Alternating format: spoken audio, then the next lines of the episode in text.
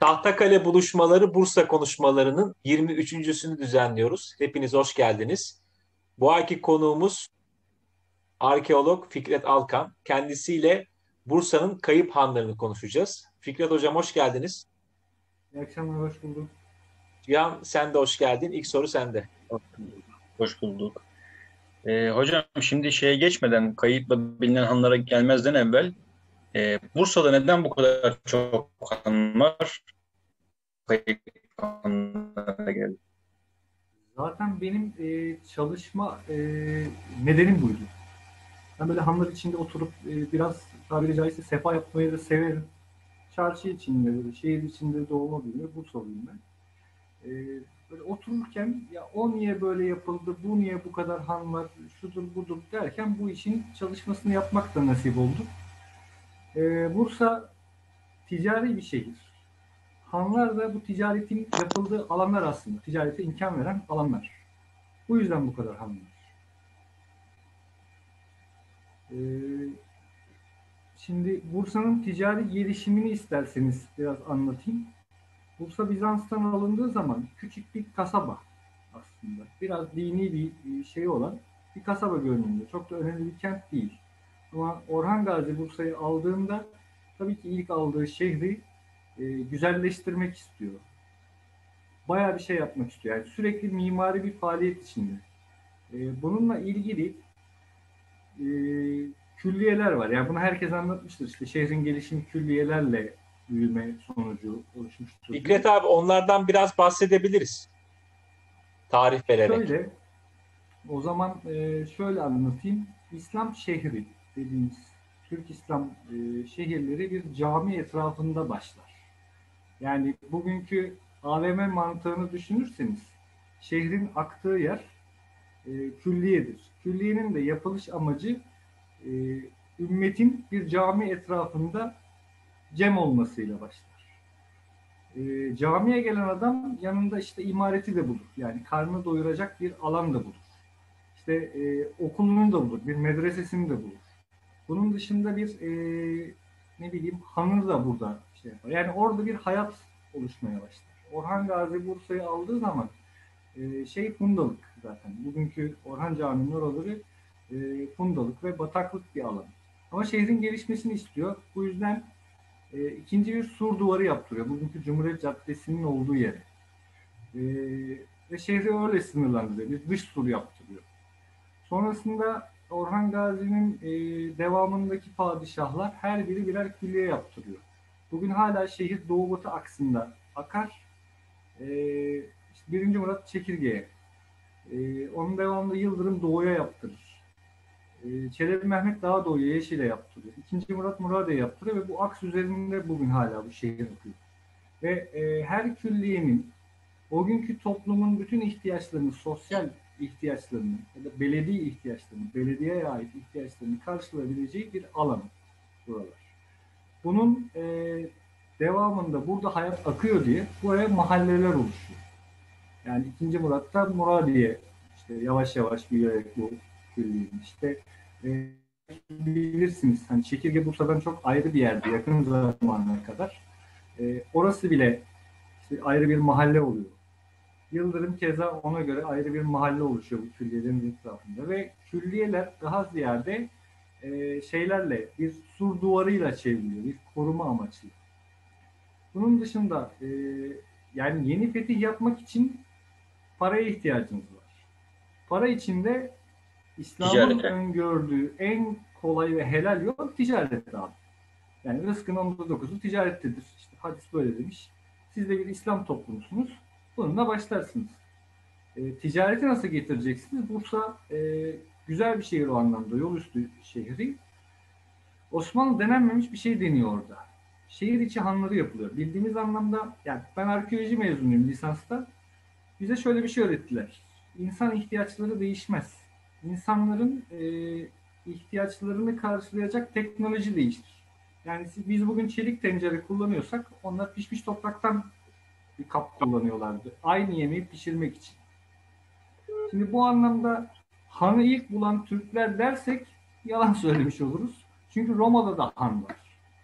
İşte e, şeyde de İskandinav ülkelerinde de han var. İşte Venedik'te de han var vesaire vesaire. Ya da ticaretin yapıldığı yerler var. Tamam Türklere nasıl geçiyor bu iş?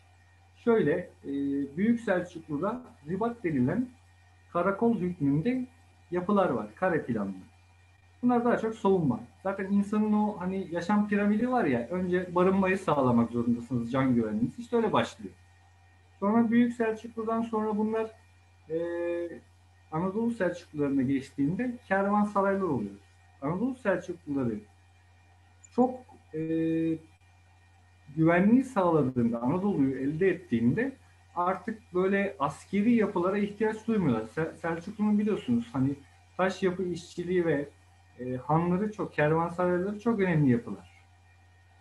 Ama kervansarayları da e, eğer bir tehdit altında olduğunu anladığınızda onlar bir anda e, kale hükmüne dönebiliyor yol üzerinde. Fikret abi tam burada bir şey sorabilir miyim? Elbette buyurun. Kervansarayla Han arasındaki en bariz fark ne? Şimdi Osmanlı için bakarsak buna şehir içinde olması. Tamam. Yani e, normalde han, e, hanlar ya da kervansaraylar bir atın bir günde alabileceği yol kadar aradaki 30-40 kilometrelik mesafe kadar yapılır. Hanlar şehir içinde. Kervansaraylar yol üzerinde konaklamaya yarayan araçlar ya da işte duraklar diyelim. Şimdi şehir içi hanı yaptığınız zaman ticareti de şehir içine çekmiş oluyorsunuz. Ve bunlar bugünün otelleri. Aynı. Hala kavramını biz kullanıyoruz. Yani bildiğimiz anlamda. Ama bugün konaklamaya da yarıyor. Bunlar zaten iki katlı yapılar. Üst katında e, konaklarsınız. Alt katında da işte ofisleriniz vardır vesaire. Günlük işlerinizi halleder. Plan olarak da işleve yönelik. İşlevselliği olan yapılar bunlar. Yeterince açıklayabildim mi yapılış amaçlarını? Evet, evet. Ee, Osmanlı Peki bunu bu- ilk defa... Efendim buyurun. Buyurun buyurun siz devam edin. Osmanlı ilk defa bunu deniyor. O alameti Ve bu- farikayı anlatın abi. Sonra Cihan bir soru soracak. Tamam. Osmanlı ilk yaptırdığı han şey işte Emirhan'ı bugün hala kullanımda olan Emirhan'ı e, 14. yüzyılın ikinci yarısında. e, Bizim de en sevdiğimiz Han'dır Fikret abi Emirhan Öyle Bursa'da. mi? Biz Emirhancıyız. Ben daha çok Pirinçhan'da oturdum. Yalan söylemeyeyim. Eyvallah. Kozahan'ın yeri başkadır. Yani Artık kıymeti kaldı mı Pirinçhan'ın? Efendim? Artık kıymeti kaldı mı Pir- Pirinçhan'ın? Yani öyle bir e, Nasıl havası var bir mı hala? Kıymet yitirdi sizin gözünüzde onu bilmiyorum ama ne bileyim bana daha havadar geliyor. Daha böyle açık, daha büyük geliyor o yüzden. Evet. Şimdi Buyurun devam edin siz. Şehir içi hanları ilk defa yapılmış şöyle. Şimdi bir kervan geldiğini düşünün ki e, 1500'lü yıllarda Bursa'ya en az 6 tane kervan geliyor günde. Bir kervan geliyor. Kervanın işte e, yük araçlarına bir yer bulmanız lazım.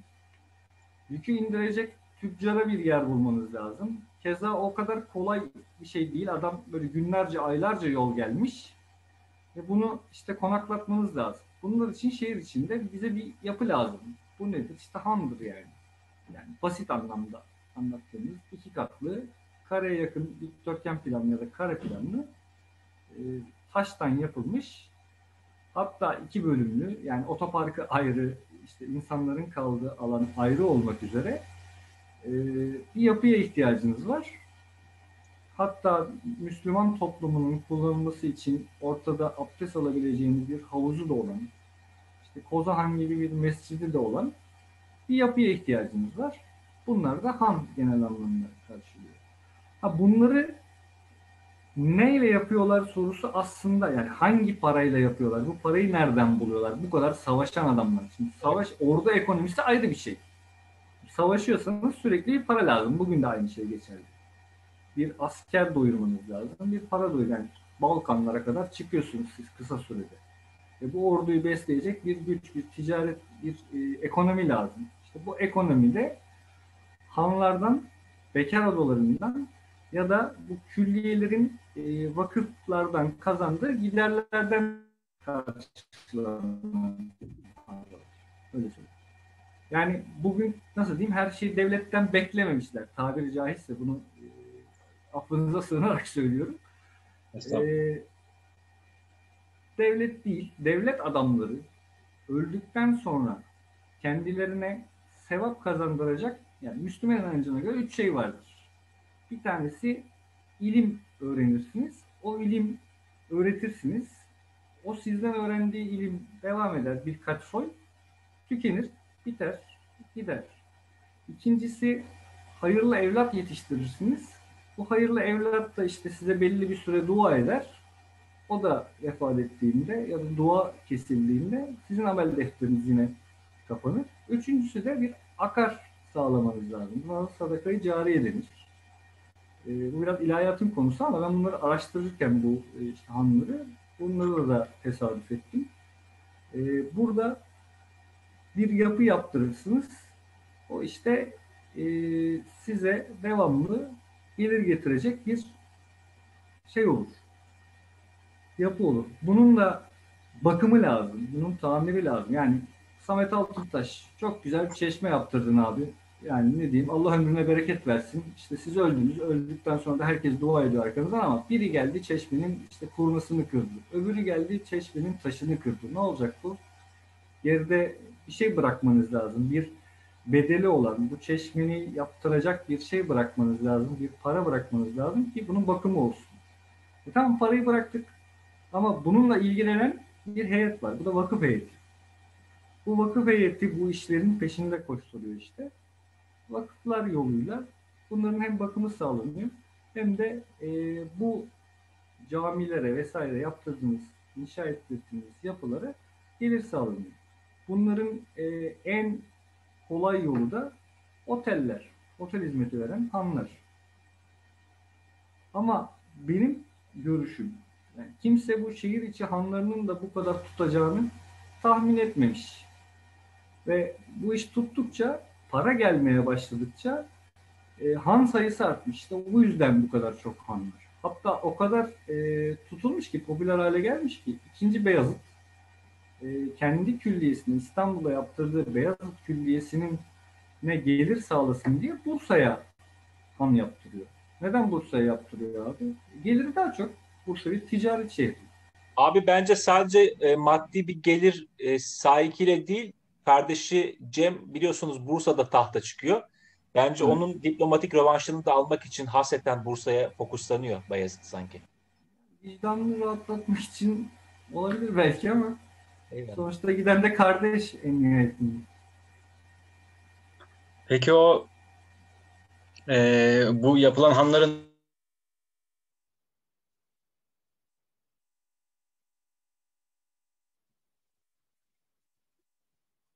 modeli e, önce Balkanlara sonra da İstanbul'a model oluyor. E, Bursa'da dediğim gibi Orhan Gazi bir şehir kuruyor. Bir İslam şehri kuruyor. Bunun da şöyle bir şeyi var. Eğer bir İslam şehri kuracaksanız bu da benim kafamı çok kurcalayan bir e, soruydu bir zaman. Biraz böyle kitap karıştırınca bir kendimi e, doyuracak bir sonuca vardım. Biz böyle her şeyi camiye çevirmişiz işte neden acaba diye böyle bir soru gelmişti. O, oradan çıkmıştım. Ee, şöyle ki İslam hukukuna göre eğer bir kenti kılıç zoruyla aldıysanız oranın ilk e, ya da ilk demeyeyim en büyük boyutlu tapınağını e, İslam mabedi haline getirirsiniz ki orası e, bir İslam şehri olduğu anlaşılsın. İşte İstanbul'daki Ayasofya, İzmit'teki Ayasofya ya da Atina'daki Atina'daki Athena Parthenon tapınağı da buna dahil. E, hepsi sırayla camiye çevrilmiş bir süre içerisinde cami olarak kullanılmış. E, dolayısıyla nasıl diyeyim e, bir İslam şehri kurmaya başladığınızda önce cami inşa etmeniz lazım. Ondan sonra caminin etrafında bir çarşı kurmaya başlıyorsunuz. İşte ciltçiler, sarraflar vesaire en sona da dericilerle madencileri atıyorsunuz. En aslında yapması zor ve kirli olan işleri de en halkı rahatsız edebilecek işleri de oraya atıyorsunuz. dışarı doğru döndürüyorsunuz. O böyle bir halka halka büyüyor.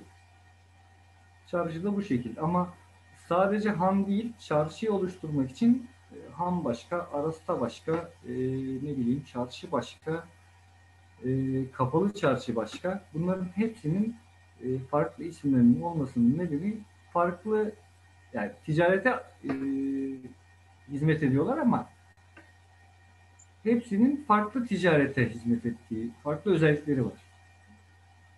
Bu kayıp anlar peki ağırlıklı olarak Bursa'nın neresinde e, inşa edilmiş? Abi şöyle şehri e, Cumhuriyet Caddesi var ya biz bunu Evet.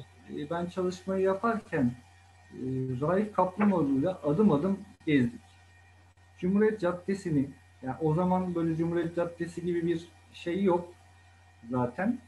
E, Cumhuriyet Caddesi'nin başından Kamberlere kadar han var. Karşılıklı. Hmm. Bunlar nasıl yıkıldı onu böyle hemen anlatayım mı? Ya da neden vazgeçildi? An- Oraya girelim anlatın, mi anlatın. yoksa? Başlayın Şöyle- siz başlayın. Tamam peki. Ee, şimdi klasik döneme kadar bir sorunumuz yok bizim. işte 1700'lere kadar falan bir sorunumuz yok. Para geliyor işte ne bileyim e, şey hatta pardon Yavuz'a kadar bir sorunumuz yok. Yavuz'da bir e, İran'la savaşa girince bir İpek yasağı hatta bayağı keskin bir yasak. İşte kim yakalanırsa ağır cezalar hatta idama kadar İran ipeğini almak satmak yasak. Ee, ondan sonraki e, alanda biz artık yavaş yavaş teknolojiye yenik düşüyoruz. Ee, Fransız ipeği bir şekilde teknolojik olarak e, bize üstün gelince artık iş e, şeye tersine dönmeye başlıyor. Ondan sonra da biz artık diyoruz ki yüzümüzü batıya çevirdik. Biz batılı olacağız. İşte Avrupa Birliği'ne gireceğiz o dönem için eş bir tanımlama mıdır onu da çok bilemedim ama daha çok daha iyi anlaşılsın diye söylüyorum. İşte Avrupa Birliği e, kapsamındaki kriterlere uyacağız, batılı olacağız. İşte o zaman bizim nedir? İşte hanlara ihtiyacımız yok, bizim otellere ihtiyacımız. E, o, yani insanoğlu konfora daha kolay alışıyor. E, otellerde daha konforlu, işte batı e, sanatına daha e, meyil ediyoruz. Dolayısıyla hanlara ihtiyacımız yok ama otellere ihtiyacımız oluyor. Hanlar nerede kalıyor? Ee, bugün adını taşıdığımız programda Tahtakale'de kalıyor. Hanların hemen hepsi yıkılıyor mu? Yıkılmıyor. Yalnız seyyahların bahsettiği şekilde ucuz, e, kelepir, bakımsız, yani kötüledikleri hizmetlerini ve e, yaşam e, kalitesini kötüledikleri bir alan olarak kalıyor. Buna en büyük darbeyi de e, 1855'teki büyük deprem vuruyor. E, hanlardan önce çünkü bizim yaptırmamız gereken e, başka şeyler var. Bunları yaptırıyoruz. E, hanlar da bu sefer farklı işlevlerle yani odaları olan büyük binalar bunlar. Niye kullanmayalım? Bir şekilde mesela e, Karacabey Hanı'na muhacirler yerleşiyor bedava ev niyetiyle. Hatta üstlerine çökecek ama e, devlet orayı mühürlüyor. İşte bir e, kayıtta var. E, diyorlar ki aman işte burada 22 tane muhacir var. E, bunları buradan alalım. İşte üzerine çökecek. Keza işte Kazım Baykal'ın bize aktardığı şekilde Galle Hanı'nın e, ön cephesinde bulunan e, şeyler, hanlar, şey, han odaları, uncular vesaire olarak kullanılıyor. Yani sağlam Galle olan Han tarafı gibi bir Mimar Sinan yapısı mı? Üstad öyle bir soru sordun ki ben böyle hani bir seneyi geçiktir bunu böyle tırmalıyorum. Ee, Evliya şöyle, Çelebi'ye göre öyle. evet, e, Mimar Sinan yapısıdır diyebiliriz. Ama benim en çok Değil mi? merak ettiğim soru şu. Mimar Sinan bizzat gelip bunu yaptı mı? Ama zaten Mimar Sinan'ı biz ocak, bir- mektep, okul olarak düşünürsek son kertede çırakları, şakirtleri gidiyor oraya yapmaya. Doğru mu anladım? Doğrudur. Dolayısıyla Yani, Mimar Sinan'ın e, patentini kullandıkları için Ya şöyle yani nasıl diyeyim bugün bir Cumhurbaşkanı'nın bir e, evrak koysanız imzalamak için Cumhurbaşkanı kendi yazmamıştır bunu. Bakar Ama yazıyor. altta onun imzası doğru. olacak. Yani altta onun imzası olur Ama kontrolünü de yapar. Doğru mu yazmış, yanlış mı yapmış bir şekilde. Şimdi akla çok mantıklı geliyor. Evliya Çelebi söylemiş. İşte ee, şey var.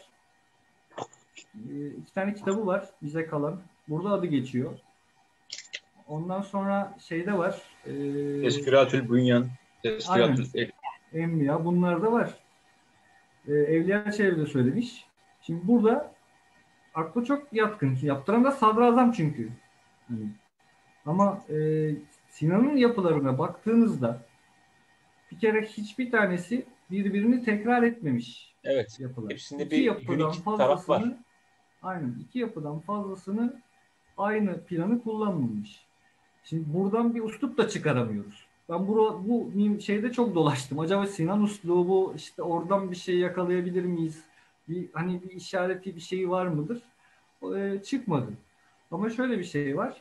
E, Sinan o kadar çok yapı yapmış ki hani iki yıl içerisinde atıyorum beş tane yapı yapmış. Biri Diyarbakır'da, biri bilmem nerede, imparatorluğun öbür ucunda falan falan hani bunları bu kadar kısa sürede hepsini tek tek kendi gezip yapmaya zaman yok zaten. Hı hı. Ve e, ekseri akademisyen hocalarımızın da görüşü bu doğrultuda.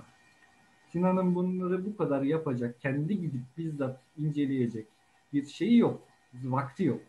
O daha çok işte padişah yapıları ve saltanat ailesiyle ilgili yapıları e, yaparken başında bulunmuş. Daha çok İstanbul yapılarının başında olsa gerek.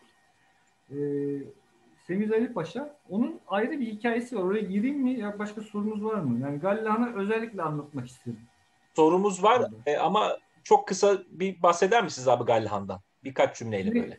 E, Gallahan'ın yapılış nedeni şehrin o Tuz Pazarı dediğimiz kısmında aslında evet. bir tahıl hanı var. Bu tahıl hanı artık dar geliyor. Ve bu da kayıtlara geçiyor. Diyorlar ki buralar sıkıştı. Buraya gelen kervanlar artık hani otopark hizmeti alamıyorlar. İşte vesaire e, sıkış tepiş bir alanda rahatça ticaret yapamıyorlar. O zaman ne yapalım? Başka bir yere taşıyalım bunu. Ve Buğday Hanı adıyla yapılıyor. Yani şehrin bir tahıl ihtiyacının olduğu tespit ediliyor. Ondan sonra e, Semiz Ali Paşa tarafından şehrin doğu kısmına kayan e, çarşısının bir ucunda Galle Hanı yapılıyor. İlginç olan bugün hala orası daire pazarı. Evet. Yani oranın altına doğru hala bir daire pazarı var orada. Yani kısaca böyle bahsedebilirim. Peki. Daha da açabiliriz tabii e, istediğiniz soruları Cihan? Bize bu biraz Tahtakale'deki Han anlatın isterseniz ya. Orası önemli. Şimdi e, şöyle Emirhan önce Emirhan'dan gireyim Tahtakale'ye doğru uzanalım. Peki. Ee, şehirde Emirhan'ı yaptırdınız. Tamam burada bir ticaret var ama yani nasıl bir ölçü kuracaksınız ki buraya? Kaç kervan geliyor? İşte ne kadar mal alıyor? Ne kadar mal satıyor? Bunu yapabilmeniz için bir e, orada bir çalışan idareci bir grup kurmanız lazım.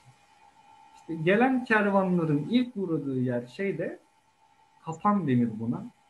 Daha çok Büyük Osmanlı şehirlerinde vardır. Un kapanı İstanbul'da. İşte bal kapanı, yağ kapanı gibi isim. Yani Edirne'de yemiş e, kapanı vardır e, bunları. Burada tartılır. Kervan geliyor abi. Emirhan'a işte bırakıyor yükünü. Tartılıyor, ekiliyor, biçiliyor. Neyse. Bunun bir şey alınıyor. Vergisi alınıyor. Şehre girişi öyle sağlanıyor. Şimdi bakıyorlar şehir büyüdü. Bu sefer ne yapalım? Tek bir tane Emirhan'ı bize yetmiyor.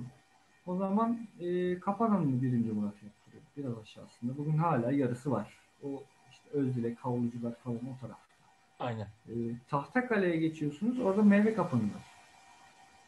E, Pirinçhan'a gelinceye kadar bakıyorlar bu iş olmuyor. O zaman işte koza alıp satılacaksa koza hanında bunun vergisi alınsın, işlemleri yapılsın. İşte şey varsa pirinç alınacaksa pirinç şey yapılsın. Tahtakale Hanı da e, Beyazıt Paşa tarafından yaptırılmış yoğurt hanı diye zaten İlyas Çelebi'de de öyle geçiyor. Yani üç içinde satılan ürünün e, adıyla anılan yapılar bunlar. Beyazıt Bunun Paşa'da şey hemen ben bir araya gireyim bilgi vermek açısından. Evet, Ankara Savaşı'nda Çele Mehmet'i tırtında savaş meydanından çıkartan adam. Yani e, Bani Sani devlettir Mehmet Çelebi. Onun arkasındaki adam Bayezid Paşa'dır ama daha sonra e, 2. Murat tarafından Sazlıdere'de devletin ilmeği kendi boynuna da geçecek. Böyle de enteresan bir adam. Onun bir de medresesi var Şivle'de. Yani evet. Tabii camisi var. E, bunların giderlerini nasıl sağlayacak? İşte o yaptırdı. Hanın gelirleriyle sağlayacak. E, şeyi bu. Ee, orası da iki katlı bir han. Bugün hala han olarak kullanılan bir yer. Yani herkes biliyor. Oranın da ilginç olan tarafı bugün hala işte bir tahta kale biliyorsunuz. Taht, taht el kale, a, yani kale altı. Kale altı. E, köy, aynen köylünün e, getirip işte kendi ürünlerini sattığı bir pazar aslında. Tahtakale'nin çıkış şeyi de o. Osmanlı'daki kullanım e, doğrultusu da o. Ve bugün hala orası aynı işlevle sürüyor. Yani Bursa gelenekçi bir e, şehir. Aslında bir içine girerseniz e, derya deniz oluyor. O da onun yüzünden, bu da bunun yüzünden ve biz hala gelenekçi bir e, kentiz. Ben bundan çok memnunum açıkçası. Bunu da hayıflanarak söylemiyorum. Mutlu bir şekilde bunu övünerek söylüyorum. Geleneğin Peki ihya, ihya edilecek hanlar var mı bu kayıp hanların içinde? Abi bugüne kadar e, yani belediye bir şeyler yaptı bunlarla ilgili. Mesela e, Cumhuriyet Caddesi'ni kesen İnönü Caddesi'nin hemen arkasındaki bit pazarında Davut Paşa Hanı var. E, işte Cumhuriyet Caddesi Kozan'ın arka tarafında işte e, Geyve Hanı var vesaire.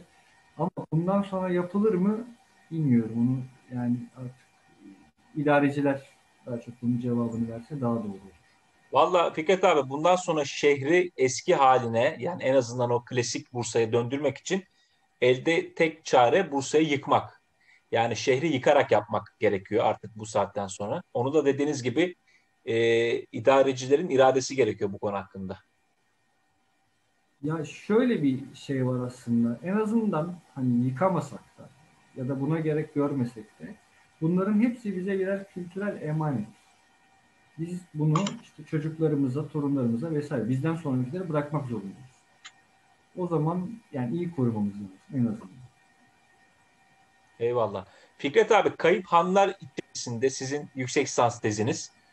Ee, ismini bizim de ilk defa duyacağımız hanlardan birkaçını zikretseniz olur mu? Hani biz şimdi Emirhan, Kozahan, Pirinçhan, İpekhan gibi gibi e, çok böyle bilinen, herkesin turistik bilinen, olarak. Evet, bilinenler onlar. Doğru böyle bizim söylüyor. duymadığımız, bilmediğimiz hanların isimlerini Mesela, kayıt alsak. E, tabii ki Fidan Hanım'ın yanında bir Katır Hanı var. Bir kayıtta der ki işte Hanım'ın saçakları Fidan Hanım'la değiyordu. Ee, yani o kadar yakın. Bunun da arka duvarında bazı ibareleri var e, hücrelere ait. Yine Raif Hoca ile gezerken gördük. E, onun dışında mesela bugün e, Panorama 1326'nın orada bir tane böyle duvar var. Tek başına duran.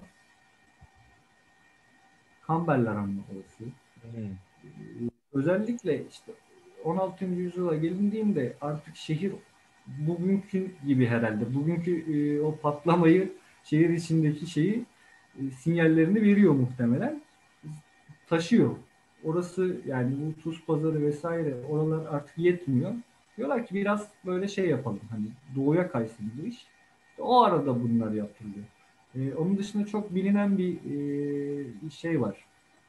Yani bugün çarşının orta yerinde e, şey Demirhan veya Vezirhan diye bildiğimiz bu e, Tuz pazarının ortasında şey bakliyatçılar vesaire o Geyve Hanı mı diyorsunuz? var ya. Yok yok Geyve değil. E, Nerede? Ee, Tuz pazarından aşağı inerken hemen büyük böyle bir han var orada. Şey mi diyorsunuz? E, tahin yapıyor. Orayı mı diyorsunuz? Yok yok orası Çukuran. Çukuran ben değil. Do- doğuya gittim bak. Batı tarafına geldim. Evet. Ben... Ya belediye binasından aşağıya dümdüz sallandığını düşün. Sağda böyle büyük bir yapı var. Cihan çıkartabildin mi? Hayır. Sınıfta kaldık. Hı. Hayır sizden önce ben kaldım. Adı gelmedi aklıma yani. Olur abi öyle. Ee, akla düşmemiştir. Ee, orası da Lale Şahin Paşa'nın. Onun dışında yani sağlı sollu büyük hanlar var Cumhuriyet Caddesi'nin e, şey yapan. Ama dedim ya biz batılı olacağız dediğimiz andan itibaren bunlar artık bizim ihtiyacımızı karşılamadığı için bakış açımız, yaşama e, şeyimiz, perspektifimiz değiştiği için biz hanları, klasik dönem hanlarını reddetmişiz, terk etmişiz. İhtiyacı daha ucuz e, konaklama ihtiyacı olan ya da e, basit şeylere ihtiyacı olan, yaşamaya ihtiyacı olan e, kişiler burada kalmış. Keza buraları askeri olarak da kullanılmış. E, ben bir soru soracağım Cihan senden önce. E, Fikret abi şimdi mesela Fidan Han ama onun bir önceki ismi işte Mahmut Paşa Hanı. Bu isim çoklukları neden? Neden öyle bir farklılık var? Şöyle bak, o bizi en çok zorlayan bu araştırmada şeylerden bir tanesi o.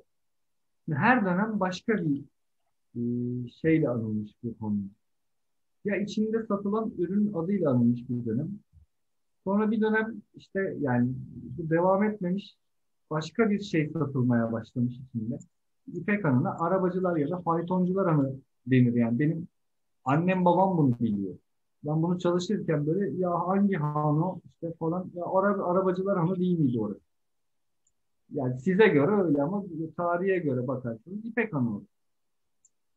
Yani, e, farklı isimlendirmeler yüzyıllara göre veya işte çeşitli kullanım şartlarına göre böyle. Veya e, adam işte yeniden yaptırıyor burayı.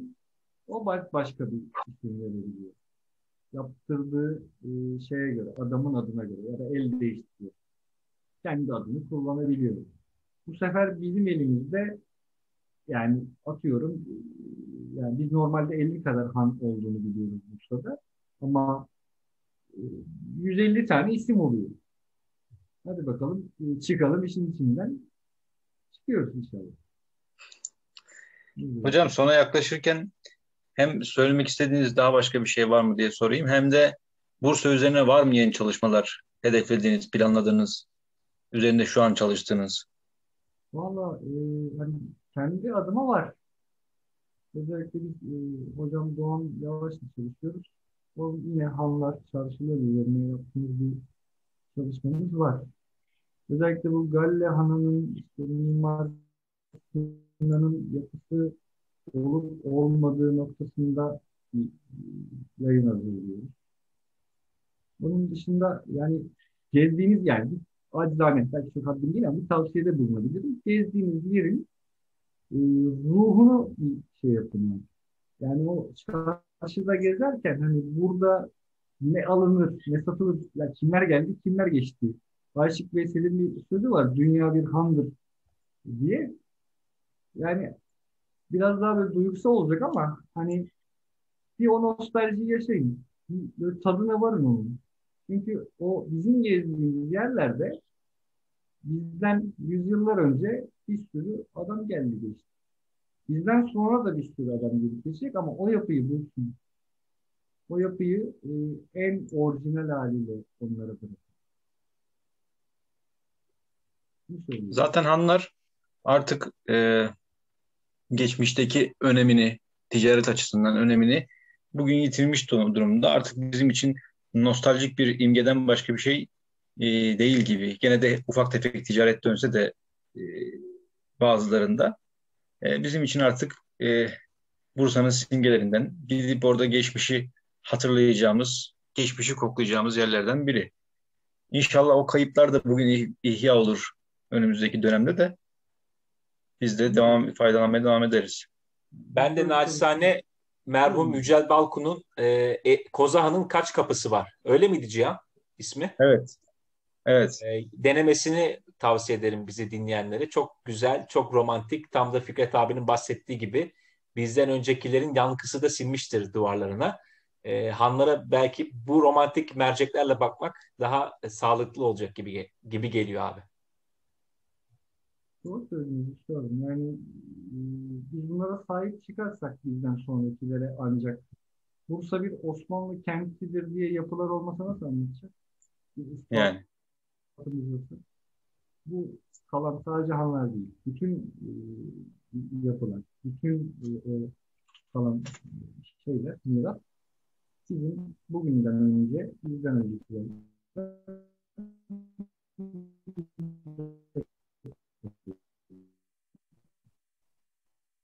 bizden sonrakileri de bizden kalacak olacak. Yani çok keyifli bugün. Arkadaşlar çok teşekkür ederim. İnşallah. Teşekkürler.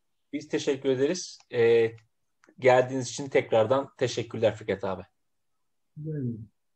Eyvallah. İyi Herkese iyi akşamlar, iyi günler. Yeniden görüşmek, buluşmak ümidiyle. Hoşçakalın.